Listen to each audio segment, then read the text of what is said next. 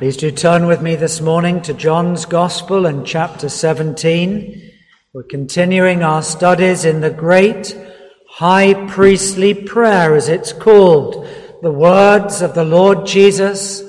These are words of such holiness. Of course, the whole of the Word of God is holy, but when we think of Christ's words before he came to Calvary, and the very thoughts that he used in this prayer, they have a particular poignancy and significance. And we read here in verse 13, he says this, and now come I to thee. He comes to his father and he's praying for us. And he says, and these things I speak in the world. He's about to leave his earthly life. 33 years will come to an end within a day. And he says that they might have my joy fulfilled in themselves. So our subject this morning, Christ's joy, our joy. There is something very deep here. And we shall try to unpack it and to unfold it. How can it be that Christ has joy in the day before he dies?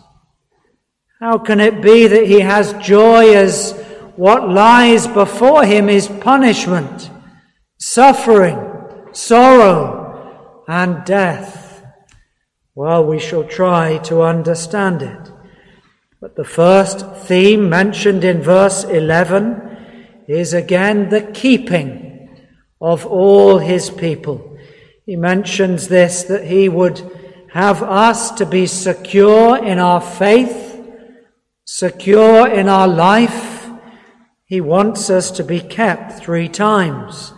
In two verses, he mentions the same word. He says in verse 11, Keep through thine own name those whom thou hast given me. He's thinking particularly of his disciples, but also of his followers at that time, and surely also of us, those who name the name of Christ, those who've trusted and believed. He says, Keep through thine own name. He's looking forward.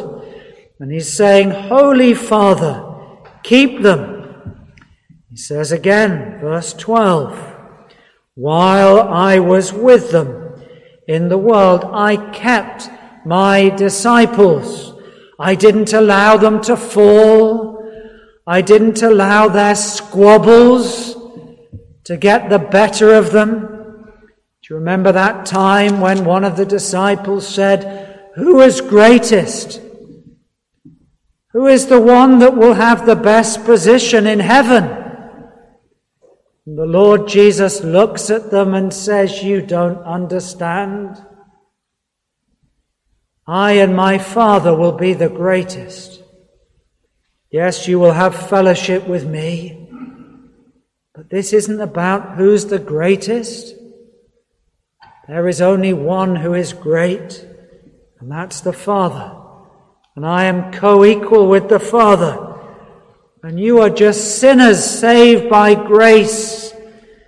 And so he says that he has kept them. And he goes on to say, Those that thou hast given me, I have kept. And so there's really two themes the keeping of his people and then the joy that he has. And thirdly, the joy that we will have if we look to him, if we love him, if we live our lives for him. His keeping and his joy and our joy. Just think of Simon Peter. How often his impetuous, impulsive spirit got the better of him and the Lord says, I've kept him. I've kept him from his nature, from the natural man, that sometimes wells up within Simon Peter. And I've gradually subdued it. Yes, as they go to the Garden of Gethsemane, Simon Peter again will disappoint. Three times he will deny his Savior. His own spirit will get the better of him, but Christ will keep him. And Christ will tell him that one day he will feed his lambs. Peter, Simon Peter, the one that fell, the one that was the sheep that went astray, will be used as an under shepherd to feed my sheep. And so Christ says, He will keep. What will He keep us from? Well, we thought about it briefly, just to recap. He will keep us from losing our salvation. Well, you say, what about Judas? Judas never had salvation. He never fell from grace because he never had grace. Judas was deceived in his own heart. And the Lord knew it all along, and there will be those, Demas, who loved the present world, Judas, who loved himself and loved a few silver coins more than he loved Christ. Judas didn't fall. He never had grace. He was one that went away. He was one that the cares of this world got hold of him, and he thought the earthly gain, a bag of coins, was more important than loyalty to his master who was not really his master. And so there was with him a terrible tragedy, a betrayal. Christ knew all about this. For some, the Lord keeps us from hypocrisy, from saying one thing and doing another. From some, He keeps us from this world. We come to church. We pray. We say, If ever I love thee, Lord, it is now. And then we go and betray what we've said. We make our home in Hollywood. We take up our occupations in the world. The Lord says you can't have me and have the world. You're a double minded man. You're unstable in all your ways. You don't know whether you're with me or against me. If you're for me, you'll be against the world. And so the Lord keeps us from this present world. He keeps us from denying truth. And He keeps us from disunity. We'll come back to that. He's prayed that we might be, verse 11, one as we are. That's a very deep thought. We'll come back to it. And so let's have our three points this morning. Christ's keeping of his people. Three times he mentions keep. Well, we ask the question, do we need to be kept? The answer is yes. We are weak. We are sinful. No wonder Christ says of his disciples, I have kept them, kept them in the world. We don't keep ourselves. We need to be kept. Yes, there's a partnership. He says, Look to me. He says, Look to the shepherd. He says, Don't look down. He says, Look up. We have duties, we have responsibilities. Don't look to the world for help. Look to me. Of course, it's the covenant of grace that keeps us. And the reason we are kept is because that promise, that covenant, that contract, it's not between me and God. It's between God the Father and God the Son. And God, who cannot lie, will keep his own. He will keep his people. If you're a child of God this morning, don't fear. It's not possible for you to lose your salvation. He will keep you. He will hold you. This word keep means guard, preserve, protect. None of you will fall from grace because the Lord has kept you. Why do I need to be kept? Just think of some of the pictures of me and you this morning. You are described as being like grass, weak, growing up. In the morning it's strong and tall. In the afternoon we're cut down. Yes, that's a picture of the unbeliever, but we're all like grass.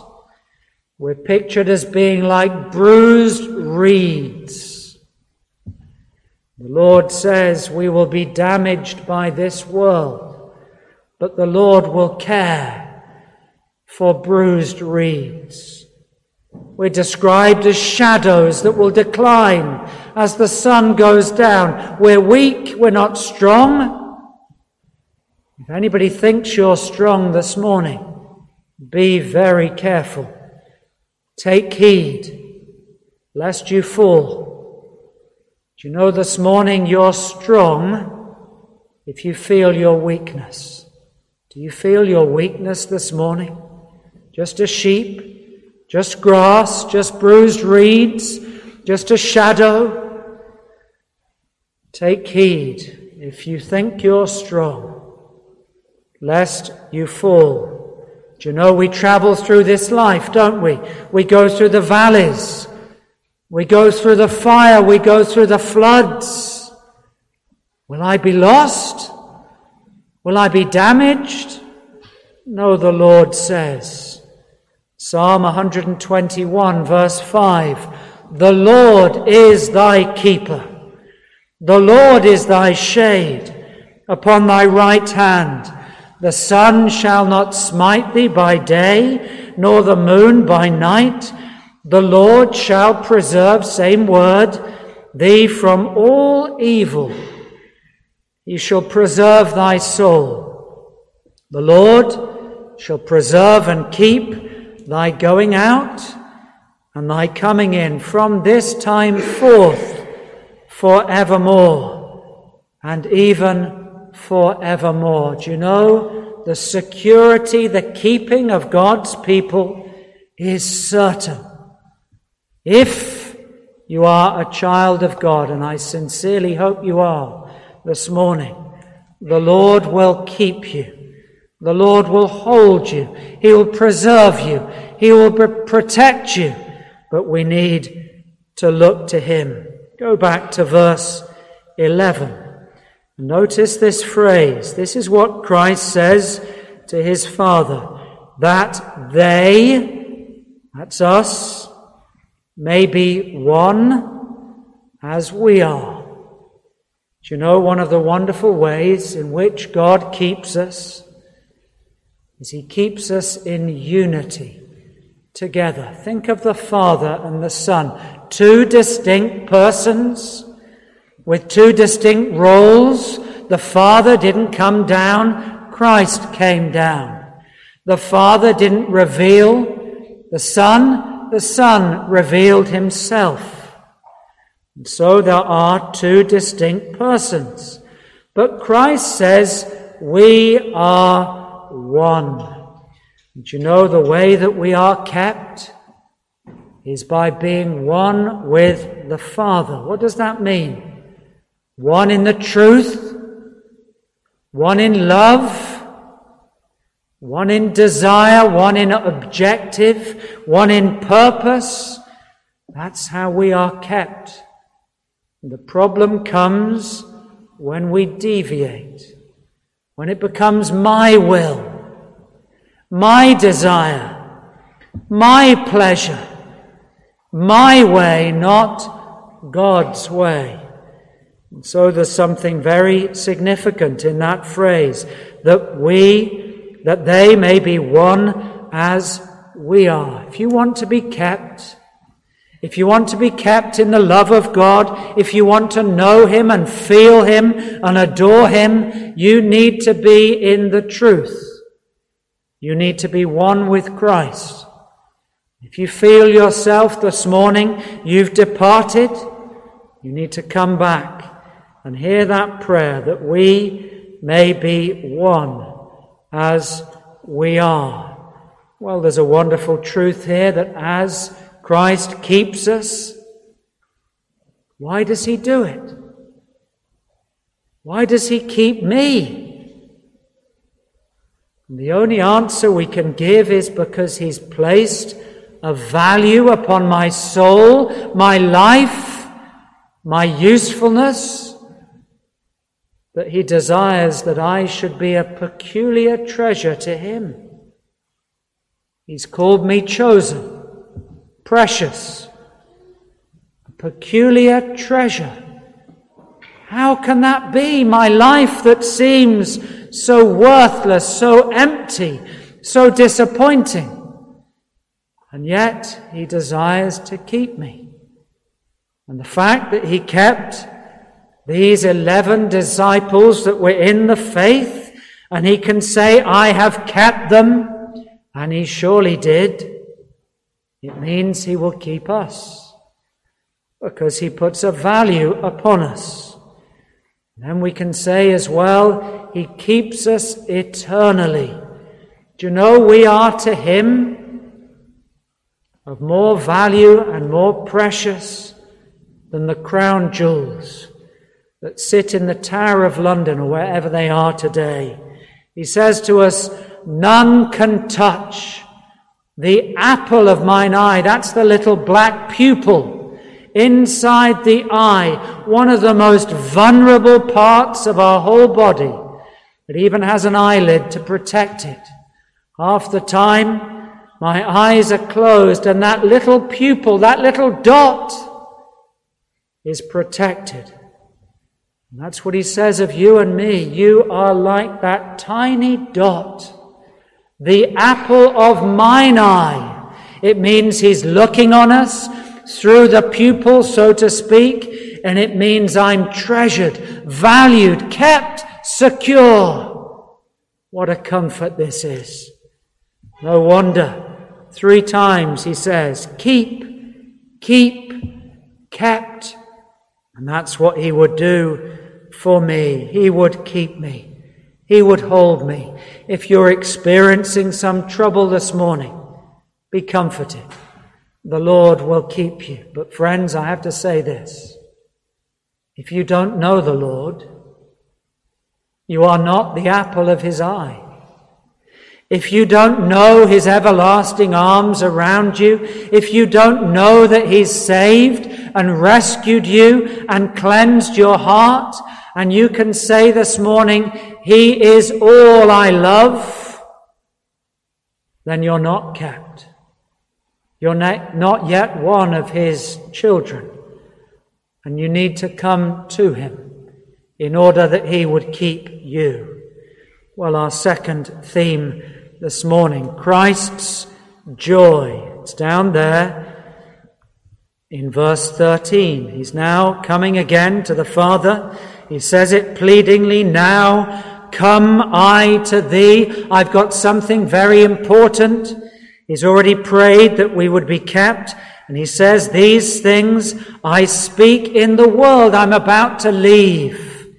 And I must pray this prayer that they, he's speaking of his people again, that they might have my joy. Let's think of Christ's joy. This is a wonderful theme. Christ's joy. How can he have joy?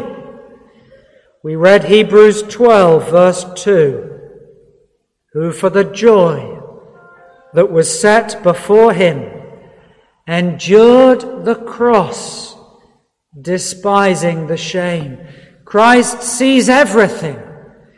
He sees the number of thorns in the crown. He sees the number of nails that will be pushed into his hands and into his feet. And he sees them. He sees every scorn and mocking and spitting. He sees it all. He sees every one of his children. And he's going to the cross to die so that you might have life. He's going to be mocked so that you don't have to take the scorn that he took. He goes to suffer so that I don't have to suffer in hell. He goes to bear the reputation damage so that I don't have to have the reputation damage that he took. He goes to wear the crown of thorns so that I can wear a crown of life. And he goes to take all this and he considers it joy. Joy. He doesn't see suffering. He doesn't see pain. Oh, it's there. He doesn't see mocking because he's able to look through Calvary, look through Gethsemane. And how does he do it? Well, maybe he sees his Father beyond the grave. He sees that through the cross and through the grave lies his Father, and his Father will say, Well done, my good and faithful servant. And he will be received into heaven. He sees that victory is guaranteed. We thought of it. He can say that word, one word in the Greek, it is finished. And that will be his victory. He sees the defeat of all his enemies, squashed, trampled underfoot like a puff of a cloud of smoke, defeated, the dust lifting as the Lord defeats all his enemies. And you know, I think this is something very helpful. He sees that every step he will take he will do the will of the Father. Do you know there's no greater joy in my life to do the will of the Father? What joy that gives when you have a difficult task, a difficult meeting. You've got some difficult news to explain. You have to confront sin in the family, sin in a marriage, sin in the workplace, and you can say, I do the will of the Father. And you know, Christ was confronting all of sin in all of his people. And he can say, I do the will of the Father. What joy that gave him. Maybe he saw the blood that would be shed. And he knew that every drop that would fall from Calvary would have power power to cleanse, to change, to transform, to take a life from darkness and death to light and life. Maybe he saw that he would overcome death itself and Satan, and he would go to heaven and he would be ascended. Maybe those were the things that were on his mind. Maybe he thought of Psalm 24, verse 7. Lift up your heads, O ye gates. Be ye lift up, ye everlasting doors, and the King of glory will come in. Who is this King of glory? Says the psalmist. The Lord, strong and mighty. The Lord, mighty in battle. And that's what Christ did. He went to fight the fight that we don't have to fight the fight of death, the fight with Satan. One day he would rise again, ascended unto his Father. That was his joy, his joy. For the joy that was set before him, he endured the cross. Six hours of agony suffering, and pain for each one of his children. Wouldn't you look to the cross today? Wouldn't you look to your Savior? Wouldn't you see his pain so that you don't have to suffer and be punished if you will come to him? But then there's a third point here this morning. His keeping, his security of his people, his joy. But he asks his father that they might have my joy fulfilled. The word means complete. Do you have joy this morning? Joy to the world, we sang.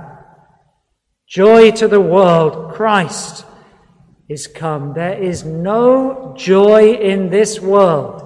Listen to this carefully. There is no joy in this world that is eternal, satisfying, unchanging, apart from you know the joy that Christ had.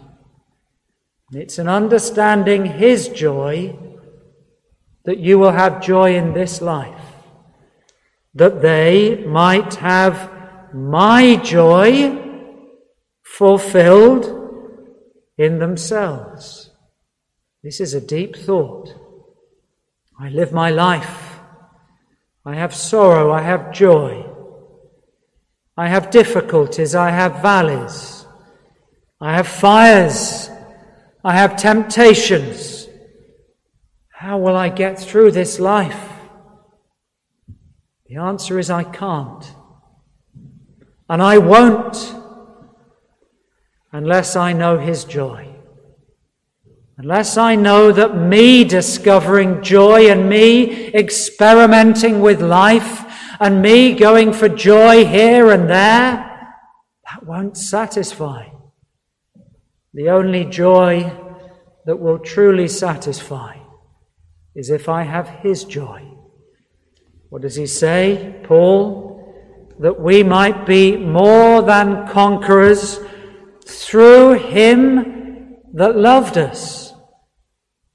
He's the author of joy. And therefore, He's the giver of joy. He's the object of joy. He's the subject of joy. The one that is joy is the one that gives joy.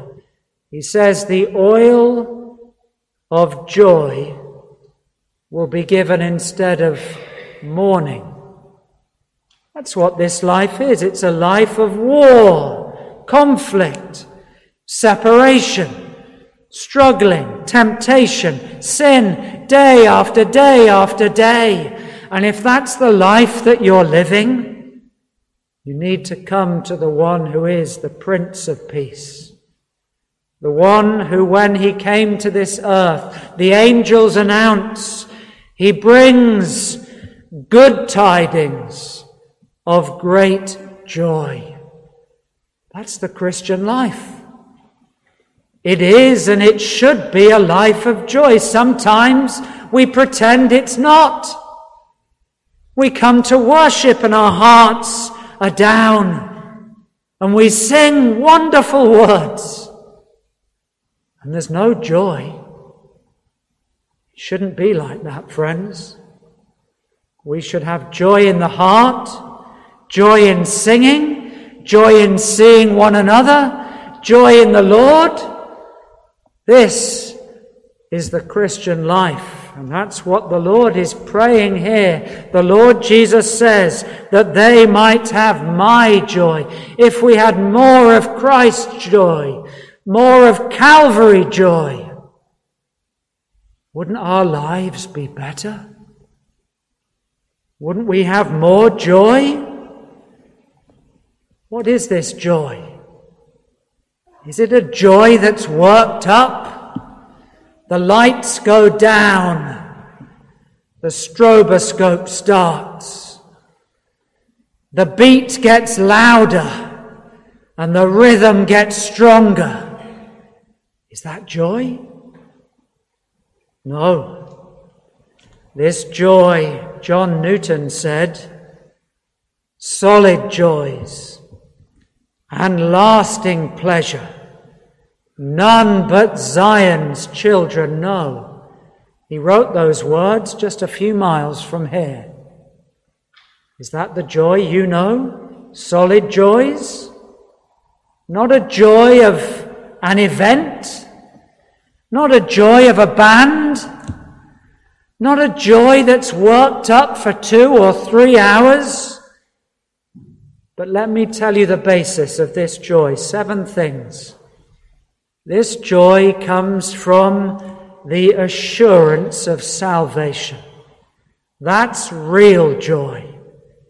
And that joy shouldn't fade and fall, it should be strong. I've been accepted by Christ. I was unacceptable.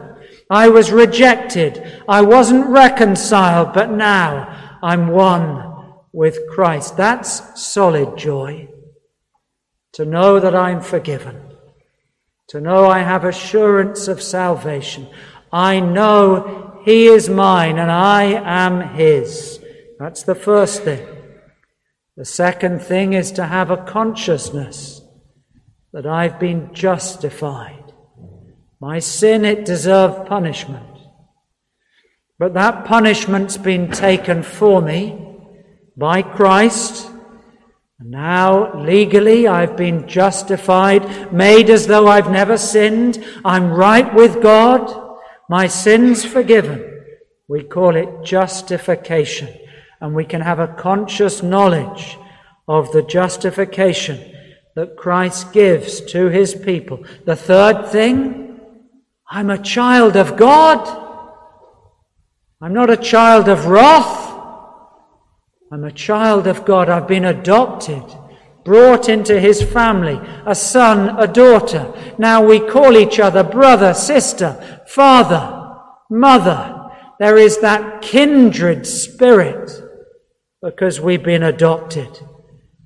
Do you know the joy when we realize we're now insiders, we're not outsiders. We're within a family covenant. And then, fourthly, there is that abiding, complete joy. It's mentioned in our text that we may have joy fulfilled, filled up, it means. Abundant joy, filled up joy. That's becoming a Christian. A joy that's complete. A joy that won't ebb and flow. And this is a, a joy that's fruitful. Isaiah 9, verse 3, you don't need to turn to it, speaks about a harvest of joy. A joy that's fruitful, it's shared with others. And then, sixthly, unchanging joy. This joy the very character it is built upon truth that doesn't change. If you want this joy, it's not a feeling, it's a truth. And then finally, this is eternal joy. A joy that doesn't fade away. A joy that's for all eternity. And in heaven, that joy will get stronger and stronger the more we know of God, the more we see of Him, the more our eyes are opened. It will be pure joy. and Nothing else will spoil it in heaven. Joy that is unmarred by the sorrows of life.